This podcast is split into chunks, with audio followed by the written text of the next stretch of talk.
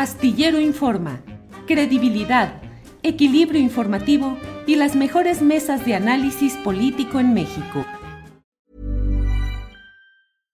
One size fits all seemed like a good idea for clothes. Nice dress. Uh, it's a it's a t-shirt. Until you tried it on. Same goes for your healthcare. That's why United Healthcare offers a variety of flexible, budget friendly coverage for medical, vision, dental, and more. So, whether you're between jobs, coming off a parent's plan, or even missed open enrollment, you can find the plan that fits you best. Find out more about United Healthcare coverage at uh1.com. That's uh1.com. There's never been a faster or easier way to start your weight loss journey than with PlushCare.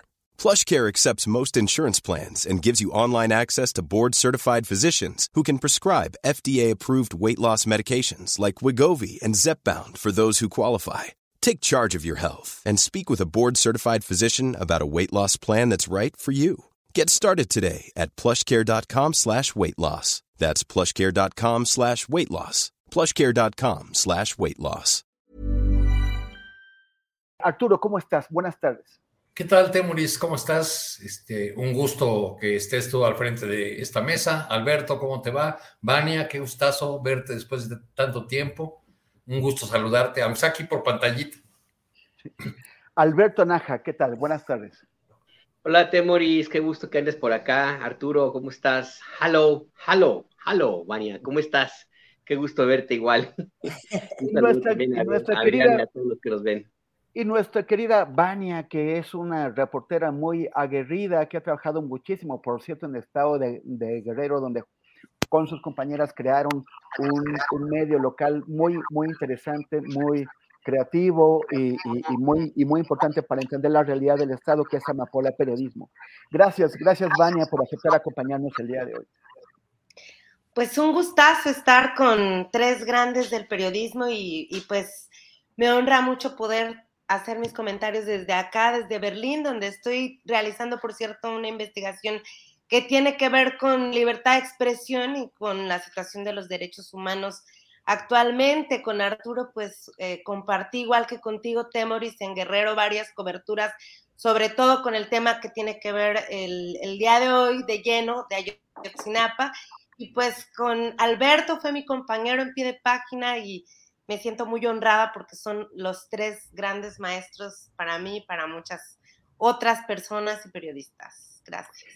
Gracias, Gania. Y bueno, pues también eh, enviarle un saludo al querido Julio Hernández Astillero, que está de vacaciones pensábamos que había ido a descansar, a reflexionar, pero ayer lo descubrimos, nuestros servicios de inteligencia lo descubrieron troleando a los candidatos del partido ultraderechista Vox en Barcelona. Le enviamos un gran saludo desde acá.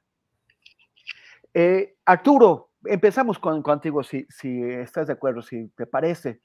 Em, ahora tuvimos, perdimos el, mal clima por una, una, una tormenta, según entiendo, nos hizo perder la oportunidad de tener una entrevista con Ángela Buitrago, esta exfiscal colombiana e integrante del grupo interdisciplinario de expertos independientes, que tanto hizo y ha, hecho por eh, ayudarnos a descubrir qué es lo que pasó eh, en, la, noche de Guala con la desaparición de los 43 estudiantes de Ayotzinapa y, otros crímenes cometidos en relación con esta noche. Y, eh, pero viene el caso, no tanto por, específicamente por el tema igual, sino por una, eh, em, un señalamiento que hizo el GIEI, en el que también, del que también forma parte Carlos Beristain, eh, sobre el espionaje contra el subsecretario de Derechos Humanos de la Secretaría de Gobernación, Alejandro Encinas. Un espionaje que todo, se, todo indica, es lo que han denunciado las las organizaciones que lo detectaron, que pues es cometido desde la Secretaría de la Defensa Nacional a partir del Centro Militar de Inteligencia. Y, el, el, presidente, que en, todas las otras ocasiones en que han sido eh, expuestos casos de espionaje, eh, el, el, presidente los ha descalificado, a veces eh, diciendo que, que, que, las personas espiadas eh, son del bando, del bando conservador o que o que eh, son espiadas porque están en actividades ilícitas. Por esta vez no podía decir que Alejandro Encinas era del bando eh, conservador o que estaba en actividades ilícitas. Entonces solamente compartió que le había dicho a Encinas que no se preocupara, que no había intención de espiarlo. ¿Qué, qué, opinas sobre esto? El GIEI, Arturo, ha dicho en cambio que es algo muy grave que debe tomarse en serio. Pues hay un, hay un pronunciamiento, Temoris, muy claro de los, de los integrantes del grupo interdisciplinario de expertos independientes que han jugado un papel clave en el esclarecimiento de los hechos de Ayotzinapa. El espionaje eh, en contra de Alejandro Encinas, pues viene a ser una suerte de cereza negra en, esta zona gris eh, en que se ha convertido el tema del, del espionaje bajo este gobierno, porque hay eh, denuncias, hay pruebas de, organizaciones eh, sociales que con respaldo técnico de una universidad eh, canadiense han, demostrado el, espionaje. Y del lado del gobierno, pues hay la, la respuesta reiterativa del presidente de la República en su conferencia matutina de que no somos como antes, de que en este gobierno no se espía a nadie. En algunas eh, oportunidades ha tenido que, aceptar que sí se estaba dando el espionaje, pero lo ha atribuido a razones de seguridad nacional o de eh, presunto involucramiento de algunos personajes con eh, la delincuencia organizada o por lo menos de relaciones que deberían investigarse. No es el caso de, Alejandro Encinas. Pero eh, más allá del, espionaje en sí, eh, sí mismo, de, si, porque ya hay toda una polémica de si realmente la Sedena es la única institución o, eh, que posee este malware israelí, este, que, entendemos solamente puede ser vendido a gobiernos. Este, ya hay por ahí versiones de que también otros que grupos privados, gracias a la mano de Tomás Herón, lo tendrían aquí en México, pero no hay ninguna prueba al respecto. Entonces, pues lo que queda claro es quién podría estar interesado en espiar al secretario Alejandro Encinas, en conocer sus movimientos, sus comunicaciones, eh, sus planes, qué es lo que logra este tipo de, espionaje con, eh, con esta maldad llamada Pegasus, que es pues prácticamente estar presente en todo lo que haga una, una persona. Bueno, pues eh, va en contra del funcionario que ha estado o que ha tenido como principal o uno de sus principales encargos durante este sexenio el esclarecimiento del caso Ayotzinapa, que no hay que olvidar, es una promesa central de Andrés Manuel López Obrador, cuando fue candidato prometió que, que él iba a llegar al, al fondo en la, la investigación y a lo largo de, los meses y luego de los años hemos tenido una y otra vez evidencias de una eh, franca resistencia, boicot, incluso podría decirse, de las Fuerzas Armadas a que se llegue a un esclarecimiento completo de, este asunto. Por eso resulta especialmente preocupante, porque como alto funcionario de este gobierno, eh, Encinas tiene comunicaciones con muchas personas involucradas con los casos que, atiende, como comunicaciones que requieren eh, discreción, que requieren cuidado, y pues habría que preguntarse cuál eh, va a ser el tipo de comunicación que pueden tener en adelante eh, distintos actores ligados a luchas por los derechos humanos, por el esclarecimiento del tema de los desaparecidos o o de Ayotzinapa sí saben que su interlocutor del gobierno es, es espiado. Entonces, pues yo creo que hay que escribir este asunto del espionaje en, en esa larga lista de obstáculos que las Fuerzas Armadas han puesto al esclarecimiento no solo del caso Ayotzinapa, sino de otros hechos del pasado en los que están o estuvieron involucrados eh, las Fuerzas Armadas. Gracias, Arturo.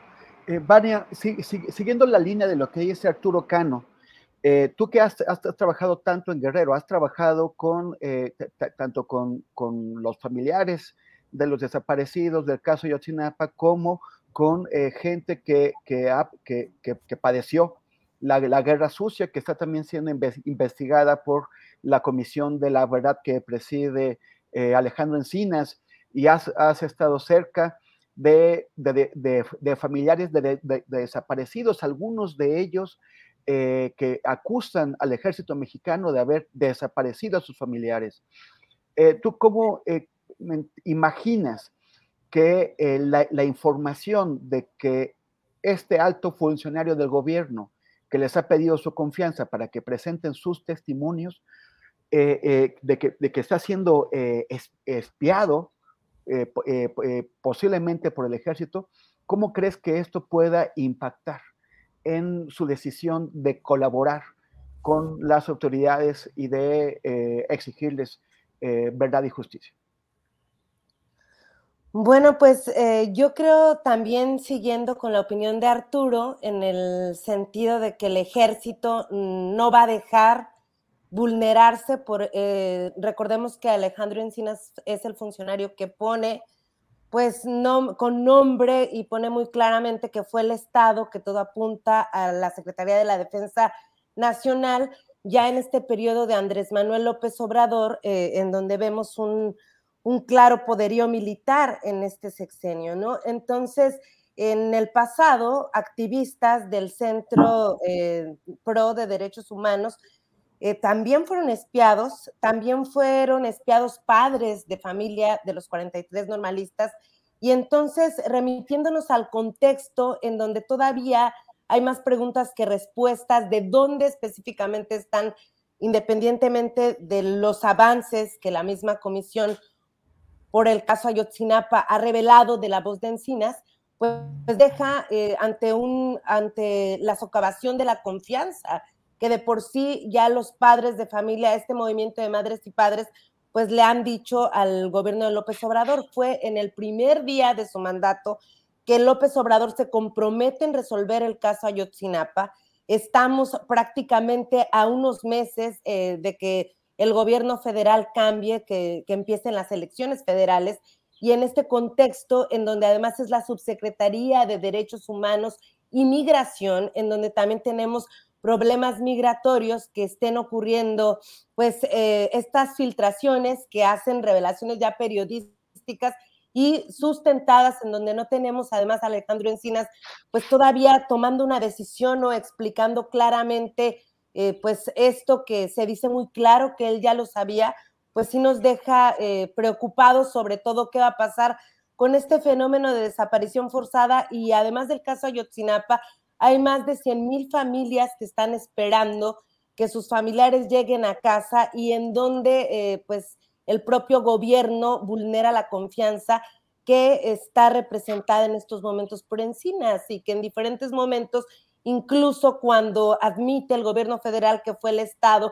ante la renuncia del exfiscal Omar eh, Gómez Trejo, resiste em, Encinas en, en esto que es como la narrativa de confianza que hay de los movimientos sociales y el gobierno federal, que además está intentando continuar con este proyecto de nación, pues em, nos deja ante un momento de, pues, de gran socavación de la confianza y vamos a ver eh, cuánto se tarda el gobierno federal en responderle, porque además de que es una petición del grupo interdisciplinario de expertos independientes, que además ya se quedaron únicamente Carlos Bernstein y justamente María Ángela Buitrago, pues qué eh, va a pasar con las familias que además están sosteniendo su confianza, el último hilo de confianza que hay entre el gobierno federal y los movimientos sociales que al día de hoy pues representan una gran oposición ante las políticas eh, de seguridad interior y sobre todo ante este poderío que el ejército mexicano está teniendo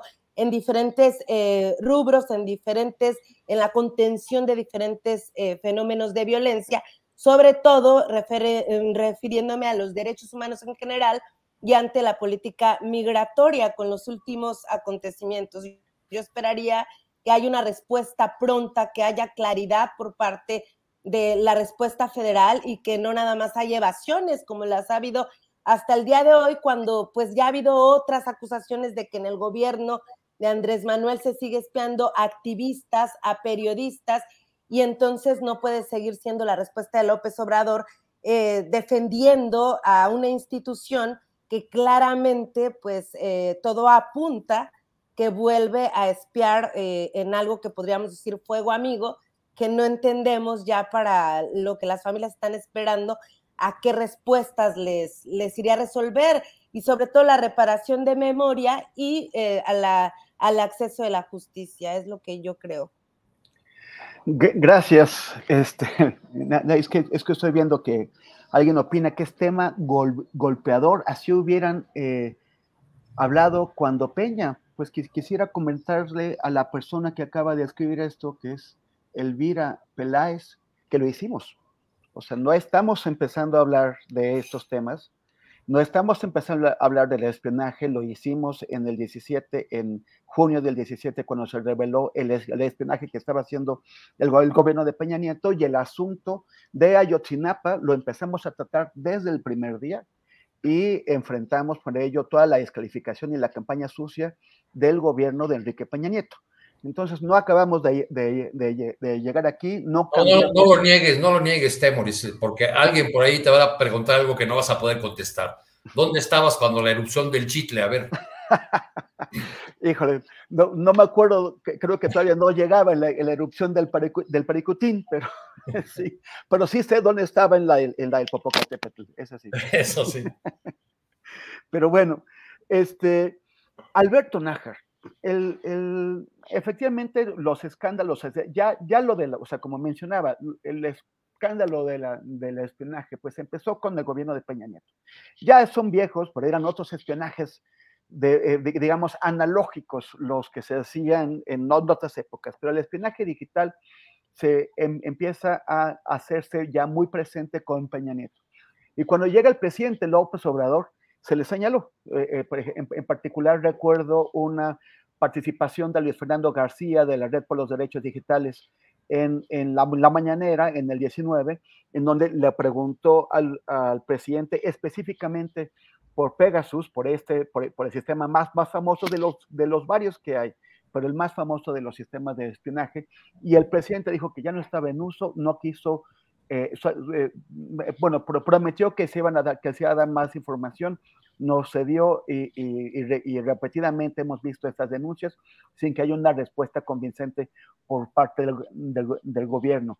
Porque no es solamente el tema de que eh, haya o, se produzca este espionaje desde agencias del Estado mexicano, sino que además está lo que si es cierto la, denuncia que está interponiendo la, Fiscalía General de la República contra eh, eh, Tomás Herón de Lucio por la, por la compra, por el gasto de millones y millones de pesos de la compra en ese sistema, sin que esté ahora en posesión de la, de la Fiscalía, pues entonces en posesión de quién está. O sea, tal, parece que eh, han pasado los años y apenas ahora se presentó por, por, primera vez esta denuncia.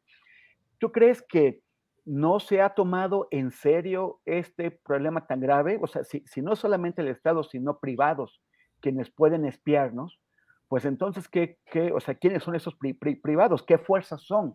¿Qué tanto daño pueden hacer? ¿Y quién sería el responsable? O sea, ¿por qué el Congreso mexicano no parece tomarse en serio la supervisión, la supervisión que debería hacer del uso de estos eh, eh, sistemas de espionaje por parte de, de las agencias del Estado? Mira, ¿por qué no se lo toman en serio? yo lo atribuiría a una mezcla de, em, en este momento, por ejemplo, de una posición política muy cuestionable, porque el, ir y apoyar todo lo que, lo que plantea el presidente de la República sin ninguna crítica, sin ningún señalamiento, sin ninguna reflexión, pues no le ayuda mucho al país. Eh, sí existe esa tendencia de los legisladores de nuestro país, pues de levantar el dedo y de seguir la línea y, y, en estas legislaturas, estas dos que le tocan a la 4T, pues no ha habido mucha, mucha diferencia. También hay una especie como de, no resignación, como ya ver como normal que el espionaje existe. De hecho, en México hay este tipo de prácticas desde hace muchísimo, muchísimo tiempo. Digo, seguramente todos los que estamos aquí sabemos que tenemos un expediente por ahí de alguien que nos ha espiado. Yo mismo sé que en algún momento, y no sé si ahora mismo, pero en algún momento, pues sí, yo, yo tuve también vigilancia eh, como otros compañeros, colegas. En mi caso, hasta llegó a situaciones hasta divertidas en algún momento que ya las compartiré en otra ocasión porque no es el, caso.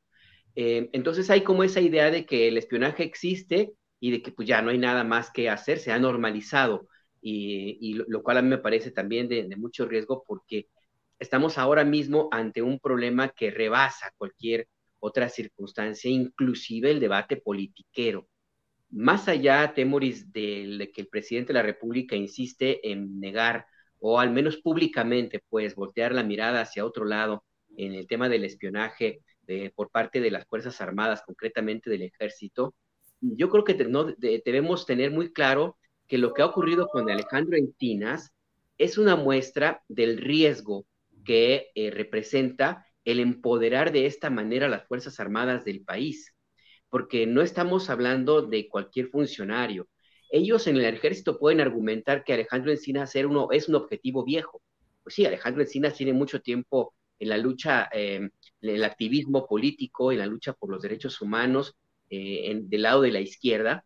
Seguramente tiene también su expediente muy viejo, pero no podemos perder de vista que ahora mismo es un funcionario del gobierno del presidente de la República, es un eh, colaborador cercano del comandante supremo de las Fuerzas Armadas del país.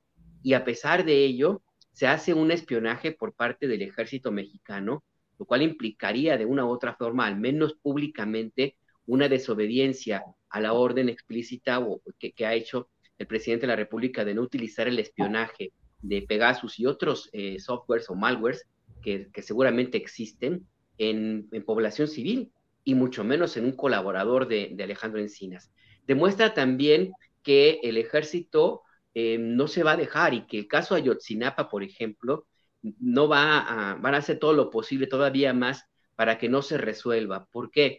Porque Alejandro Encinas, como bien dice Vania, fue muy claro al señalar que la desaparición forzada de estos 343 estudiantes es un crimen de Estado. Pero Alejandro Encinas y su equipo también eh, empezó a investigar y jarar el hilo de la responsabilidad de mandos militares, algunos inclusive altos mandos del ejército en la, en la, en la desaparición de estos estudiantes y en la eventual colusión de, de, miembros de las Fuerzas Armadas de alto nivel, de coroneles para arriba, en las actividades ilícitas que ocurren, que hay ahí en Iguala, en toda esa zona de Guerrero. Entonces el ejército lo ve como un enemigo, no lo ve como un personaje que eh, está cumpliendo órdenes de su comandante, lo ve como un enemigo. Y si existe esta determinación de espiarlo, a pesar de que es un colaborador del presidente, de que hay una orden de que no lo hagan eh, y de las consecuencias que esto puede llegar a tener, pues estamos hablando de un ejército que simple y sencillamente se empieza a constituir en un suprapoder, en un poder que estaría inclusive hasta por encima del, del, del presidente de la República. Y este es el riesgo que yo quiero eh, hacer notar que representa el haber empoderado de esa manera a las Fuerzas Armadas en nuestro país. Han tenido presencia siempre, han sido el puntal de, muchos gobiernos, de casi todos los gobiernos en la historia de México, pero nunca como ahora habían tenido esta capacidad, esta patente de corso que les da, al menos públicamente, eh, el discurso del presidente de la República. Y me parece a mí que esto, esto que vemos con Alejandro Encinas, no podemos verlo nada más como un episodio limitado al espionaje, a la utilización de Pegasus. Yo creo que deberíamos verlo como algo más grande, más hacia adelante, porque yo insisto, el presidente de la República, Andrés Manuel López Obrador, se va el 30 de septiembre del año que viene y la persona que venga, la próxima presidenta o presidente de la República, no va a heredar por osmosis el respaldo que podríamos llegar a pensar que tiene el actual presidente de las Fuerzas Armadas. Eh, no veo la, que esta situación pueda mantenerse bajo el mismo control que ahorita más o menos existe por parte del trabajo del ejército y de la marina eh, y de la Guardia Nacional, que es una corporación militarizada. Entonces, el ejército está aquí, las Fuerzas Armadas están no nada más en las calles, están en cualquier lugar, están desafiando de esta manera eh, el ordenamiento básico que implica la obediencia al comandante supremo de las Fuerzas Armadas y adquieren un poder y un desafío a la sociedad civil de esta manera, porque son capaces de espiar al personaje que el presidente de la República ha designado para aclarar el caso Ayotzinapa. O sea, no es alguien que, que llegó por cualquier circunstancia, fue designado por el presidente de la República. Y a pesar de ello lo espían, me parece que es ahí un tema que también, que también deberíamos eh, tener presente de lo que significa este hecho que, se dio a, conocer por el New York Times, más allá del debate político o, la, todo el análisis que podamos hacer sobre el uso o no uso de la licencia, si lo trajo Tomás Cerón, quién más lo tiene, etcétera. Yo creo que eso es algo que, no, no podíamos, no deberíamos hacer a un lado, porque sí, mm, no, ojalá me equivoque, ojalá de veras me equivoque, pero lo que yo veo aquí es el camino de, una, de la creación de un suprapoder eh, por parte de las Fuerzas Armadas del país, y eso sí me parece realmente de, mucho riesgo. Pues sí, que es muy preocupante, eh, la, verdad, pero yo también quisiera saber, Arturo Cano, ¿dónde estabas tú cuando el Movimiento Ciudadano pintó las bardas contra el PRI? estaba, ayudándole, a cargar unos botecitos de pintura a Sandra Cuevas para borrarlas rápidamente. Ah, o sea que y, cuando volvieron a pintar las bardas contra el PRI, ¿dónde estabas? ¿Dónde estabas? Hombre, traen todo un merequetengue, ¿no? Los, este, los, los cuadros de la oposición, o cómo les llamaremos a las de oposición, a las, a las corcholatas de, del PRI. Pero esta jugada de Movimiento Ciudadano parece interesante porque ha dado lugar a muchísimas eh, interpretaciones. Eh, lo más eh, divertido en las redes sociales es cómo al mismo tiempo que minimizan al movimiento ciudadano diciendo, no, pues no cuentan electoralmente. Miren, aquí este, en la Miguel Hidalgo, Chertorivsky sacó 2.6% de la votación y Margarita Zavala 10 veces más. Este, bueno, parecen tan irrelevantes los del movimiento ciudadano que quién sabe por qué le preocupa tanto a la, a la oposición y se la pasa llamándolos traidores y, diciendo que serán los culpables de que no se configure una gran alianza opositora y de que Morena continúe en el poder, pero se están moviendo muchas cosas en todo ese territorio de las corcholatas, las taparroscas y, no sé cómo llamar a los aspirantes de la, de la oposición, son como una eh, familia Telerín, pero aumentada porque es una fila muy, muy larga.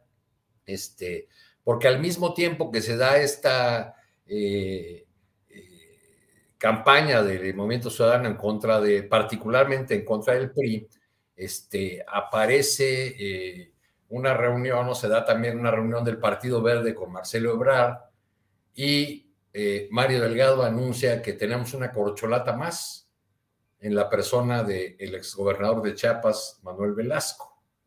Entonces, bueno, ¿A dónde va todo esto? El, movimiento ciudadano está leyendo que estamos ya frente a las últimas horas del PRI y quiere ocupar ese espacio político. Movimiento Ciudadano piensa que en una alianza con el Verde eh, y llevando como candidato a Marcelo Ebrard podrían eh, competir y lograr que volviéramos a un escenario de elecciones a tercios. Todo, todo eso está apareciendo en el, en el escenario eh, y y lo que queda claro pues, es que es el momento en que los partidos pequeños, estas eh, rémoras, estas herencias malsanas de la época de la transición, que son los, los partidos eh, como el Verde, el del Trabajo y, otros que, que, se pues están vendiendo muy caros porque creen que pueden ser el fiel de la balanza o que pueden eh, ofrecer algún horizonte de futuro alguna de las, algunas de las corcholatas. No olvidemos en el caso de, Marcelo Ebrard, que, por cierto ha, dicho que, eh, que él presentará su plan para la definición de la candidatura de Morena un día después de las elecciones del Estado de México. No, no se puede olvidar que el Partido Verde, su nacimiento mismo no se explicaría sin la figura del mentor, del padre político de Marcelo Ebrard, de Manuel Camacho, que fue fundamental para que ese partido naciera. Le, prestaron incluso cuadros del PRI para que empezaran a, formar la, estructura en un acuerdo con, con el padre del Niño Verde, ¿no? con, con González Torres. No se podría, así como muchos otros partidos paraestatales no, no se explican sin la voluntad del poder, su, nacimiento. recordemos la etapa de la, eh, de la reforma política de Reyes Heroles, ¿no? Ahí como, como se iba a legalizar al Partido Comunista y a, alguna otra fuerza de izquierda, al PMT, eh, pues el eh, Echeverría y luego López Portillos decidieron apoyar el nacimiento y luego el fortalecimiento de expresiones partidistas supuestamente de izquierda, pero afines a las políticas del, del gobierno, o francamente gobiernistas, como el Partido Socialista de los Trabajadores de Rafael Aguilar Talamantes. El ferrocarril. El, eh, sí, que, que luego con este, eh, de manera oportunista, como suele ocurrir con esas fuerzas, cuando emerge la ruptura de la corriente democrática y la candidatura de Cuauhtémoc Cárdenas, cambian de nombre, abandonan el PST y se llaman el ferrocarril, Partido del Frente Cardenista de Reconstrucción Nacional, ¿no? Pues a la manera que están haciendo ahora los de la luz del mundo con su eh, movimiento humanista, ¿no? Subiéndose al barco del, concepto del presidente López Obrador sobre el humanismo mexicano. Entonces, bueno, pues todos esos movimientos se ven entre las corcholatas y, los aspirantes de la oposición, pero en el caso opositor yo eh, empiezo a ver una suerte de, digo, todavía no tienen ni candidato enfrente y ya empezó el canibalismo entre ellos, ¿no? Sandra Cuevas borrando las barras del MC, Lili Telles bulleando a Santiago Krill, ¿no? Este, hay, hay, hay, hay hasta ganas de, de, salir a defender a Krill, así como, pobrecito señor, qué arrastrada le están dando. Así. Sí, pues es muy curioso que además un personaje políticamente tan menor haga ver la fragilidad de un político, en teoría, muy culto, muy preparado, con una larga trayectoria, que, lo desarme con dos o tres frases, una lectora de noticias. Pues como que eso va mostrando el verdadero tamaño también de algunas candidaturas de la oposición. Oye, pero, pero la candidatura, o sea, eh, Velasco como corcholata sería corcholata de un de, una botellita quitapón, ¿no? De, no, chaparrita del naranjo, chaparrita del naranjo. O de, o de una ampolleta, yo creo, porque así, no, no, no da como para ir muy lejos. Bueno, pero ¿por qué? ¿Pero por qué subirlo al barco? A lot can happen in the next three years. Like a chatbot may be your new best friend. But what won't change? Needing health insurance. United Healthcare Tri Term Medical Plans are available for these changing times. Underwritten by Golden Rule Insurance Company, they offer budget-friendly, flexible coverage for people who are in between jobs or missed open enrollment. The plans last nearly three years in some states, with access to a nationwide network of doctors and hospitals. So for whatever tomorrow brings, United Healthcare Tri-Term Medical Plans may be for you. Learn more at uh1.com. Hiring for your small business? If you're not looking for professionals on LinkedIn, you're looking in the wrong place. That's like looking for your car keys in a fish tank. LinkedIn helps you hire professionals you can't find anywhere else, even those who aren't actively searching for a new job but might be open to the perfect role. In a given month, over 70% of LinkedIn users don't even visit other leading job sites. So start looking in the right place. With LinkedIn, you can hire professionals like a professional. Post your free job on linkedin.com slash people today. ¿Y, ¿Y, por qué no su, suben a este entrevistado de López Dóriga? ¿Cómo se llama uno que es bien radical, bien a, Lozano? No, no, Fernández Noroña, que acaba de estar ah. con López Dóriga, ¿no? Este, eh, a él no lo incorporan como corcholata, qué ingratitud, pero sí incorporan a Manuel Velasco, que no ni siquiera había manifestado sus intenciones de, subirse o de sumarse a la lista de las corcholatas. Pero me parece una, una manera, una maniobra operada por Mario Delgado para darle salida a esa eh, eh, intención del Partido Verde de subir su costo electoral o su costo de un acuerdo, ¿no? Entonces, bueno, pues ya vente para acá, ya eres corcholata, para que de esa manera no se empiecen a imaginar una posible alianza. O sea, recordemos que una buena etapa en la transición vivimos elecciones a tres tercios, ¿no? Donde la disputa era por quién ganaba el tercio mayor, entre tres bloques o tres fuerzas. Esa puede ser la apuesta de, de Dante Delgado? Pues es posible, porque Dante Delgado fue un personaje que creció políticamente con ese esquema de, la transición y ese esquema de los tres tercios, ¿no? Ajá. Vania, este, tú que, tú que tienes eh, avanzados sistemas de espionaje en el, Estado de México, bueno, perdón, de, inteligencia, de ese presidente que es inteligencia. en el Estado, porque no solamente en Guerrero, también operas en el Estado de México. El, dicen que, eh, bueno, los, los priistas acusan a, Movimiento Ciudadano de haber eh, eh, sacado estas bardas contra el PRI para, em, para sabotear la candidatura de Alejandra del Moral, que según ellos ya es, es caballo que alcanza gana, que ya alcanzó a Delfina Gómez y que le va a ganar. Eh, ¿Tú cómo lo ves? ¿A ti, te parece que es efectivamente una jugada de MC para intervenir eh, en contra de la, alianza opositora en el Estado de México? Pues bueno, creo que sí hay varias, em, se pueden ver varios escenarios a partir de esta estrategia, pero a nivel mediático creo que les ha salido muy bien. O sea, Maines ha salido en los noticieros, lo, entrevistaron en, en varias emisoras. Yo he escuchado. Y también hay ahí como que un mensaje eh, pues de mayor descrédito hacia el PRI, ¿no? Porque al final de cuentas están acusando a Lito Moreno de todo lo que va a pasar el eh, próximo 4 de junio en estas elecciones que son bastante buen termómetro, las elecciones de Coahuila y del Estado de México.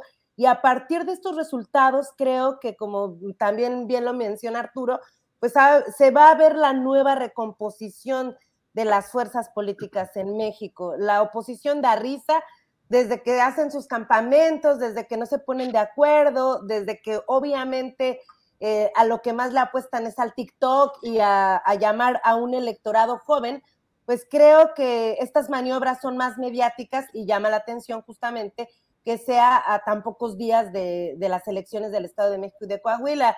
Otro punto, pues, es el descrédito que tiene el PRI no nada más en, esta, en estas nuevas elecciones presidenciales. Desde el 2018, pues eh, tiene claramente pues una pérdida de todos los estados fuertes como el Estado de México. Efectivamente, yo crecí entre Guerrero y el Estado de México y no eh, había municipio que no fuera priista. Hay todo un sistema en, en el Estado de México del PRI todas estas frases del que no tranza y, el que no tranza no avanza y como que un priista siempre gana al final y, es que me acordé de una frase muy muy vulgar, pero no la puedo decir en, al aire, pero hay todo un sistema, desde los transportistas hasta el candidato más eh, simple, o sea, me refiero a términos de un ayuntamiento, hasta una regiduría, hay toda una composición de fuerzas a partir del PRI, pues ahora no lo estamos viendo y creo que pues estaríamos viendo también un termómetro muy importante de lo que va a pasar en los estados, además de la Ciudad de México, que claro que pues hay una disputa y casi que, se pinta de azul o hay una parte que se está derechizando. Eh, yo creo que toda la Cuauhtémoc, a partir no nada más de Sandra Cuevas, sino también es como un termómetro de lo que vamos a ver a nivel presidencial, dan risa, pero también creo que no hay Em, no hay enemigo pequeñito porque el verde ecologista empezó siendo un satélite del PRI y ahora pues está aliándose en esta nueva recomposición al partido hegemónico que es Morena. Y esto yo creo que pues no nos debe, o sea, sí nos, sí da risa la oposición por todo lo que hacen y las peleas que pueden ser hasta de niños, pero para en términos de dirigencia, eh, de base eh, y de lo que va a pasar en 2024 creo que estas maniobras hasta mediáticas y tiktokeras nos pueden dar como una muestra de lo que va a pasar en los estados que esperan que sean fuertes y que no cambien o que no haya voto de castigo o que no cambien eh, pues del partido hegemónico a nivel local, que es lo que le, le apostó durante muchos años el PRI y pues que prácticamente estamos viendo un partido eh, que gobernó más de 70 años muerto, ¿no? Ya prácticamente tenemos eso y pues claro que se están acomodando la chiquillada para ver, como dice también Arturo, quién ocupa ese lugar o quiénes van a ser los nuevos satélites de Morena, ¿no? Gracias, Vania. Oye, y Alberto, bueno, tú que conoces a todos estos personajes políticos de Movimiento Ciudadano que ahora dicen con el PRI a la esquina y están muy prendidos, pero bueno, eh, creo que lo único que, se salva ahí es Juan Zavala, porque él nunca está en el PRI, él es, él es, él es eh, sobrino de Margarita Zavala, sobrino de, de Felipe Calderón, pero el otro es eh, Álvarez Maínez, que, fue, que es hijo de un priista de cepa, eh, fue diputado por el PRI, y, el, señor Chertorivsky, que fue funcionario de Peña Nieto y luego de Miguel Ángel Mancera, ¿no? O sea, ¿qué tanto? Y, bueno, su, el, patrón del partido, que es Dante Delgado, que pues, pues fue gobernador de Veracruz del PRI. O sea, ¿qué, tanto es creíble este argumento de a la esquina, de, con el PRI ni a la esquina? Pues está un poco complicado saber si realmente eh, no se mordieron la lengua, porque pues traen, ahora sí que estos como, como diría ese pobre impresentabilísimo sujeto Felipe del Sagrado Corazón de Jesús Calderón Hinojosa, eso sí traen al priista de adentro, lo traen en, el ADN, pues, en prácticas, en historia política, en acuerdos, etcétera. Eh, Dante Delgado, por ejemplo, pues supo muy bien lo que es el corporativismo cuando fue el virrey el virrey de Chiapas en 1994. También, por supuesto, como bien recordaba Arturo, apoyado por Manuel Camacho, que era el comisionado del diálogo por la paz. Eh, Dante Delgado le soltaron una cantidad de dinero para comprar conciencias allá en Chiapas, impresionante con tal de mantener las cosas más o menos bajo control. Y, pues sí, este, este, es un pleito de, ahora sí que de la chiquillada, ¿no? O sea, de partidos chiquitos. ¿Quién iba a pensar que eh, el PRI, el otro era partidazo, eh, uno de los pocos partidos de Estado que todavía quedaban en el planeta, iba a llegar al nivel de disputarse una barda o dos bardas. O sea, de, ese nivel estamos hablando ya a este partido político, al revolucionario institucional. Y pues esto nos, nos yo lo veo como una, una escaramuza. Yo más bien estaría pensando, no tanto que estén disputando alguna cuestión grande en términos de, de botín político o algo así, sino el derecho a ver quién es el partido Gosne, el partido, ¿cómo se dice este? Bisagra. Eh, bisagra, exactamente, el que pudiera tratar de disputarle ya ni siquiera a Morena eh, algo, sino pues eh, al Partido Verde esa posibilidad de vender también caro su amor, ¿no? Entonces, pues es, me, parece que es un episodio divertido, no va a pasar, yo no veo que pase más allá de, de estos incidentes. Yo sí creo que habría que mantener la mirada en Dante Delgado Ranauro y sus colaboradores ahí en Movimiento Ciudadano, porque yo creo que ellos iban por esa misma ruta, se dieron cuenta que, pueden vender eh, sus votos, como ya lo han intentado en la Cámara de Diputados.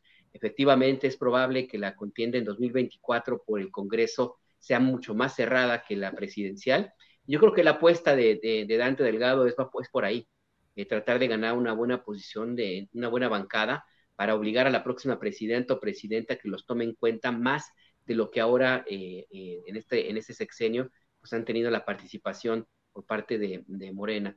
Entonces no, no veo más allá de, un incidente ahí eh, de por una barda, por una cuestión de andar disputando las, las migajas. es lamentable, pues, insisto en que, en que PRI se reduzca a ese nivel, pero bueno, pues eso ahora sí que es la realidad de ese partido político.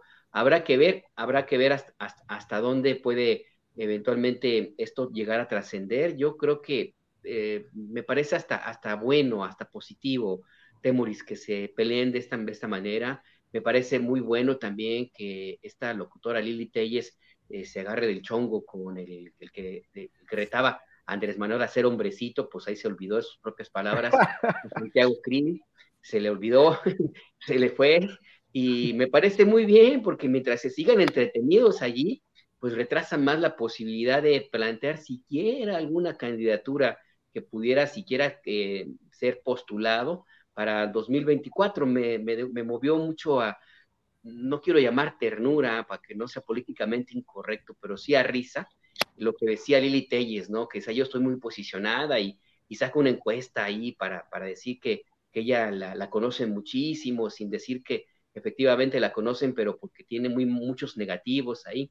En fin, está bien que se que sigan peleando. Qué bueno que llegue ahí Sandra Cuevas y meta también su, su cuchara y borre las, las, eh, las bardas. Ojalá que sigan ahí en esa misma dinámica, que hagan un campamento y llegue Sandra Cuevas y los eche como echó a los migrantes. En fin, me parece muy bien. Yo creo que es una buena, una buena alternativa. Ahora que, pues, que yo sí, yo sí extraño a la carabina de Ambrosio, no sé ustedes, pero bueno, ahí va.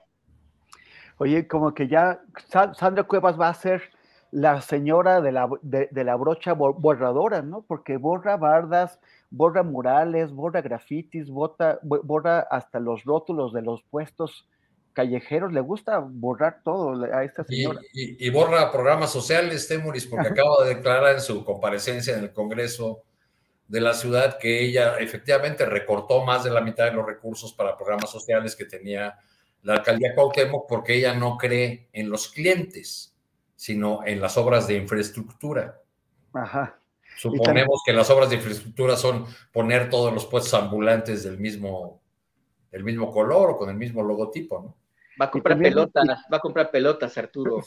Pues yo también vi que le estaban, le estaban haciendo memes porque borró el posible triunfo de la América al, al decir ah, que vamos águilas y le están meneando. Ahora, ahora tenías mucha razón, Vania, hace rato que decías que son personajes que aparecen menores, pero que no deben tomarse siempre a broma porque en efecto, pues así, eh, incluso los enanos de ultraderecha comenzaron desde chiquitos, ¿no? Eh, este, los asesores o las personas que están detrás de Lili Telles, que ya nada más es una cara que, están construyendo para, por su estridencia y una actriz en cierto sentido, pero quienes están detrás de ella han eh, decidido que hay un nicho electoral que quieren explotar, que es el nicho de la ultraderecha. O sea, todo ese discurso eh, que replica a, Vox y a otras fuerzas de, de la ultraderecha en América Latina y en todo el continente, que se reunieron en noviembre pasado aquí en la Ciudad de México, en este evento de CIPAC que encabeza este, eh, o cuya cara pública es este actor Eduardo Verástegui, este, pues son las fuerzas trumpianas que están repartidas en toda América Latina y que tienen un nicho electoral que dependiendo la, eh, el conservadurismo de cada sociedad eh, y la presencia y el activismo de las, de las iglesias católicas o evangélicas, pues tiene distinta fuerza política, ¿no? Hay, hay lugares como El Salvador o Brasil donde pues ya de plano hay bancadas evangélicas, donde tiene una fuerza política declaradísima y a ese discurso es al que se está adscribiendo Lili Telles, eh, quizá en busca de una base eh, eh, mínima de, votantes desde el lado opositor. Es, un discurso que incluso a otros sectores de la oposición les causa repulsión, les causa rechazo, pero ella lo está usando.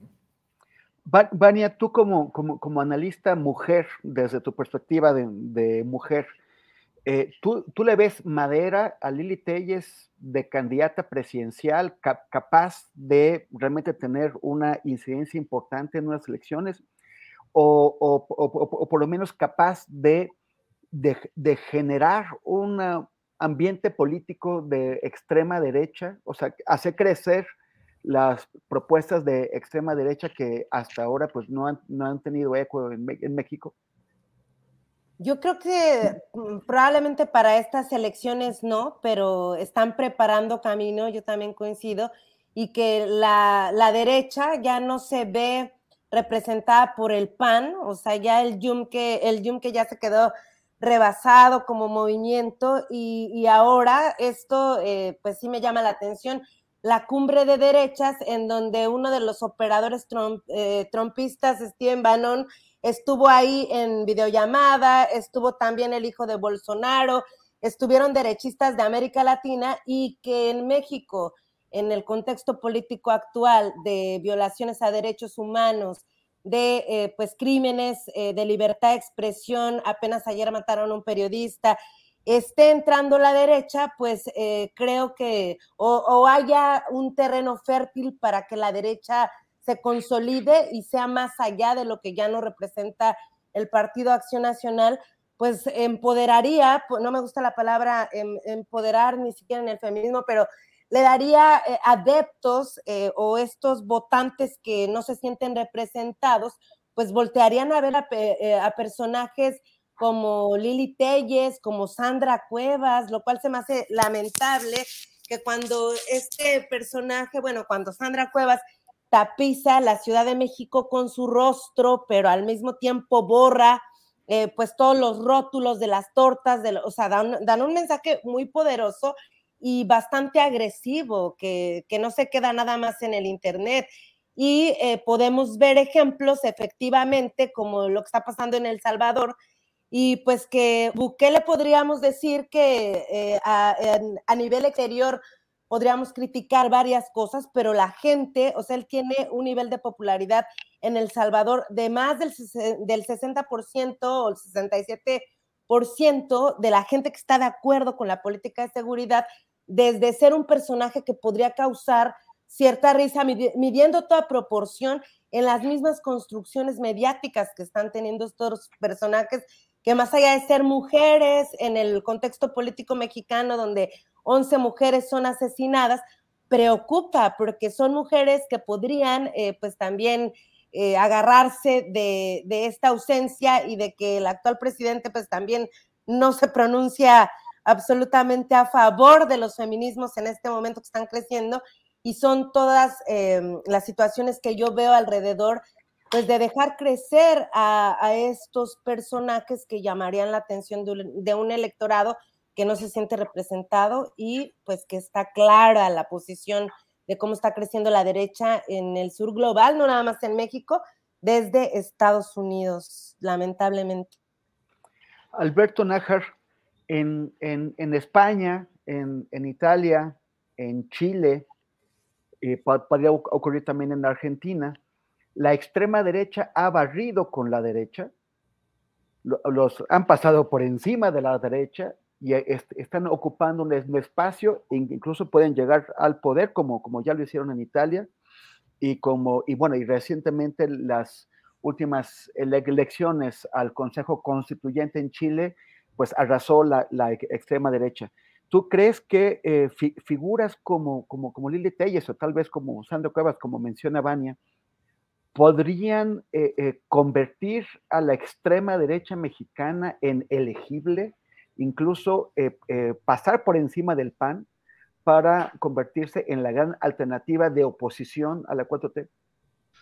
Mira, hace rato que rebasaron al PAN, se lo comieron, ya tiene varios años. Yo empecé una invasión que, que llegó desde el 88 con el maquillo, con los llamados bárbaros del norte, que le abrió la puerta a una cantidad de personajes muy vinculados a organizaciones empresariales, pero que en realidad pues estaban eh, eh, muy, muy eh, digamos que formaban parte de grupos de, extrema derecha, como los tecos, como el yunque, como, como el, sinarquismo, los sinarquistas, lo que todavía reivindican la lucha, la, la guerra cristera, y están allí apoyados básicamente por un sector bastante conservador, todavía más conservador, de la Iglesia Católica, y que de una u otra forma han estado detrás de una buena parte del éxito político que, que, tiene en algunas regiones del país esta, eh, esta extrema eh, derecha. Yo coincido con Bania, no necesariamente en esta elección van a poder tener algún éxito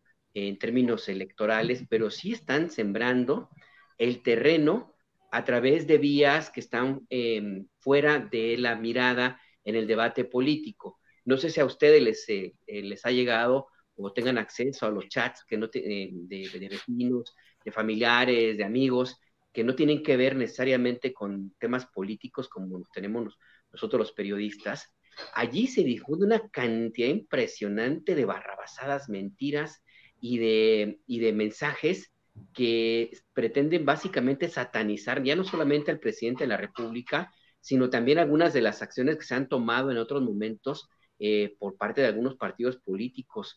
Em, hay un discurso impresionante a, eh, antiderechos que se difunde y se esparce ahí en, estas redes de WhatsApp, por ejemplo, que encuentran, encuentran un caldo de cultivo pues bastante nutritivo en ese aspecto en personas que pues sí tienen, no tienen acceso a información al, nivel eh, que podemos llegar a tener otros, eh, otros, otros sectores de la, de la población o que están muy, muy también mediatizados por su propia circunstancia muy peculiar y que en algunos señalamientos bien manejados eh, por parte de estos grupos, pues encuentran ahí una respuesta a las preguntas que no han, no han encontrado eh, todavía, porque hay que decirlo de esta manera, pues sí, la mañanera es efectiva, pero no es lo más, lo más adecuado en términos de comunicación para contrarrestar este tipo de mensajes que se extienden muchísimo.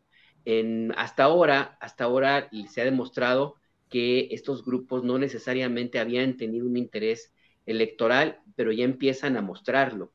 eh, no me refiero únicamente al tema de este personaje de Frena, por ejemplo, Gilberto Lozano, sino lo que ocurrió, por ejemplo, en la organización que tuvieron en Ciudad de México, en algunas alcaldías con presencia importante de grupos conservadores, y no necesariamente en términos religiosos, sino conservadores en términos eh, económicos, como la alcaldía Miguel Hidalgo, por ejemplo, donde eh, la candidata esta, Margarita Zavala y otros vinculados Acción Nacional arrasaron, pues tuvieron una respuesta impresionante y no necesariamente por una cuestión moralina, sino porque ellos vieron que era la mejor forma de defender sus propios, una, intereses económicos, dos, esta idea que mantienen todavía, que está muy permeada y que Vicente Fox la llevó a política pública, que se llama orden y respeto, que se entiende básicamente por, con eh, la decisión de que no entren los pobres, que no se acerquen los pobres, que no haya gente pidiendo en las calles,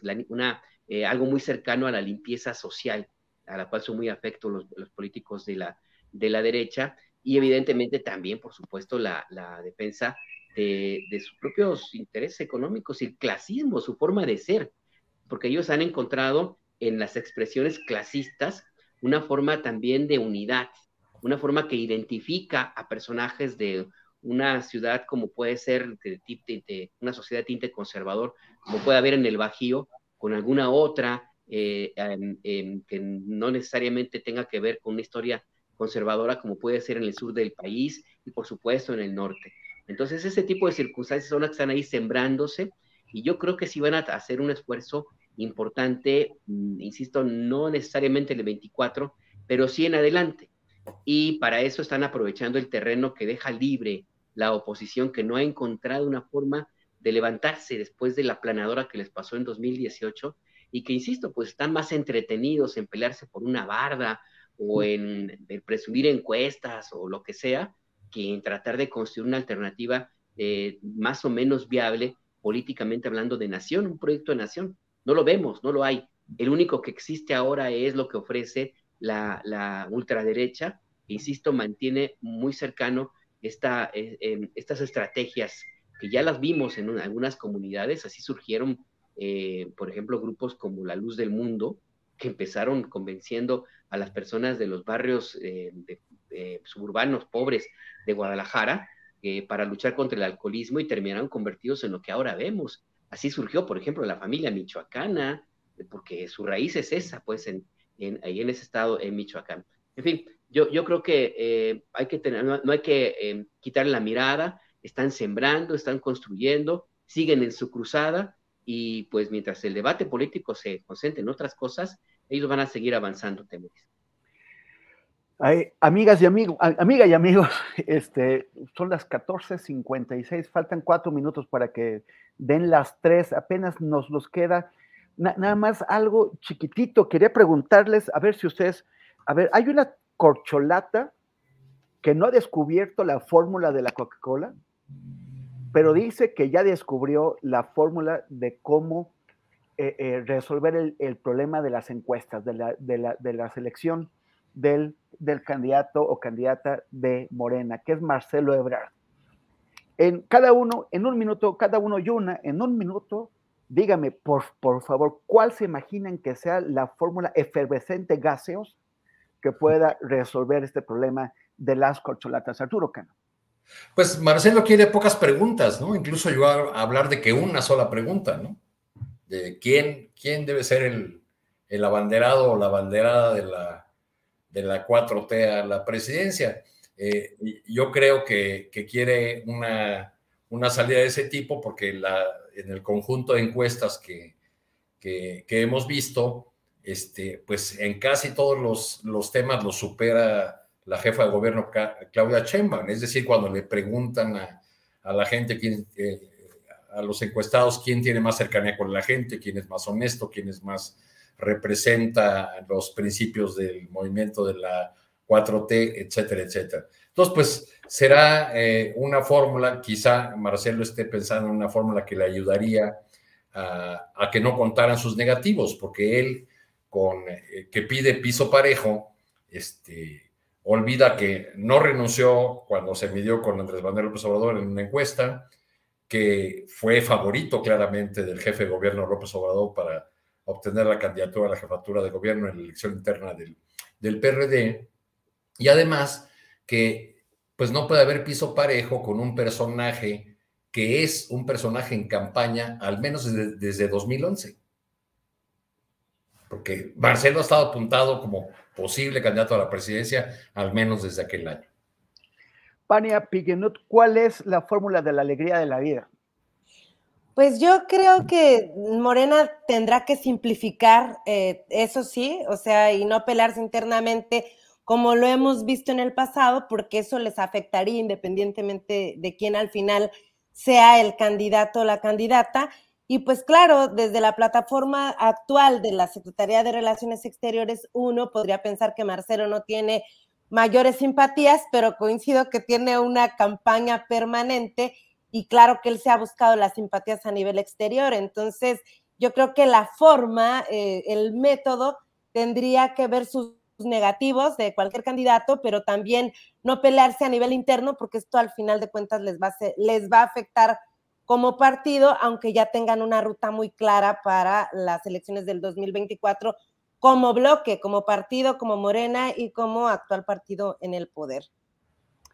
Alberto Nájar, ¿quién es Pepsi y quién es eh, la, Coca-Cola? Pues son iguales, ahí la verdad que no saben ni cuáles son lo mismo, pues en un país donde la Coca-Cola es, eh, es pirateada, porque aquí en Ciudad de México eh, se descubrió que estaban, que estaban fabricando Coca-Cola pirata, mano, imagínate, pues la tiene complicada el compañero Marcelo Ebrard para, pues, para tratar de encontrar alguna fórmula para destapar la chispa de la vida. Yo creo, yo, yo creo que básicamente Marcelo Ebrard encontró la fórmula en un tema, en una frase, pudiéramos eh, decir que resume todo. El candidato soy yo. Esa es la fórmula. El candidato, el mejor candidato, la mejor propuesta, la corcholata con más gas, la última Coca-Cola del desierto, se llama Marcelo Ebrard. Yo creo que esa va a ser la fórmula. Gracias, muchas gracias. Eh, ya, nos vamos a despedir. Vamos a estar con Adriana Guantello, pero mientras tanto, gracias Arturo Cano por, por tus comentarios y tu tiempo. Muchas gracias, Temuris, Vania, Alberto. Gracias a todas las personas que nos acompañan. Y Vania, qué, qué gusto tenerte con nosotros. Eh, ha sido un placer. Gracias. Gracias a los tres, de verdad que siempre aprendo de ustedes y ha sido un privilegio poder analizar la política de México en estos momentos y las desgracias también. Un abrazo a los tres y a Adriana Chula siempre. Y muchísimas gracias, Alberto Nájar. Eh, eh, siempre es un, es un gustazo. El gusto es para mí. Igual un abrazo, Temuris, Vania, abrazote hasta allá donde te encuentras. Hay unos helados riquísimos ahí, luego te digo dónde están buenísimos. Arturo. Hasta luego. ¿No se merece tu familia lo mejor? Entonces, ¿por qué no los mejores huevos? Ahora, Egglands Best están disponibles en deliciosas opciones. Huevos clásicos, de gallina libre de jaula y orgánicos de Egglands, que ofrecen un sabor más delicioso y fresco de granja que le encantará a tu familia. En comparación con los huevos ordinarios, Egglands Best contiene la mejor nutrición como 6 veces más vitamina D, 10 veces más vitamina E y el doble de omega 3 y B12. Solo Egglands Best. Mejor sabor, mejor nutrición, mejores huevos. Visita egglandsbest.com para más información. Hola, buenos días, mi pana. Buenos días, bienvenido a Sherwin Williams. ¡Ey! ¿Qué onda, compadre? ¿Qué onda? Ya tengo lista la pintura que ordenaste en el ProPlus app. Con más de 6.000 representantes en nuestras tiendas listos para atenderte en tu idioma y beneficios para contratistas que encontrarás en aliadopro.com. En Sherwin Williams somos el aliado del PRO.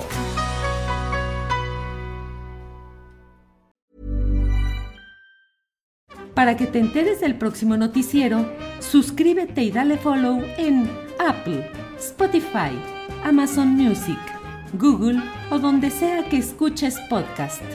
Te invitamos a visitar nuestra página julioastillero.com.